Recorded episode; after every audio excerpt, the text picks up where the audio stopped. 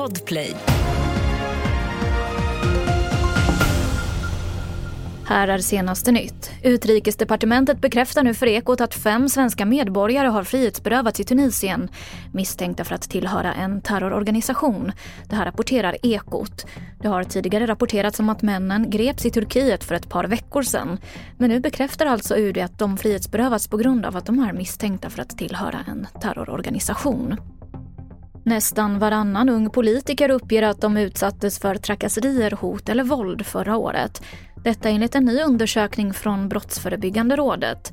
Samtidigt uppger 29 procent av de tillfrågade att de utsatts för brott, vilket är färre än förra gången det var valår 2018. Då var siffran 33 procent. Enligt Brås utredare är det allvarligt att just unga politiker utsätts eftersom det riskerar att leda till att färre unga vill engagera sig politiskt. Det kan absolut bli ett eh, problem för demokratin. Dels för att återväxten av politiker blir sämre när de unga inte vill engagera sig. Men också att representativiteten blir sämre. Vi vill ju gärna att de folkvalda ska liksom kunna representera lite grann hur befolkningen ser ut i stort. Och så kan vi berätta att Pablo Picassos målning av en kvinna med en klocka på handleden Femme à la Montré har sålts på auktion i New York för drygt 139 miljoner dollar motsvarande runt 1,5 miljarder kronor.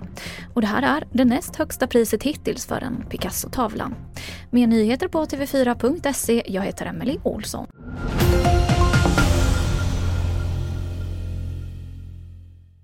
Ett poddtips från Podplay. I podden Något Kaiko garanterar östgötarna Brutti och jag, Davva, dig en stor dos skratt.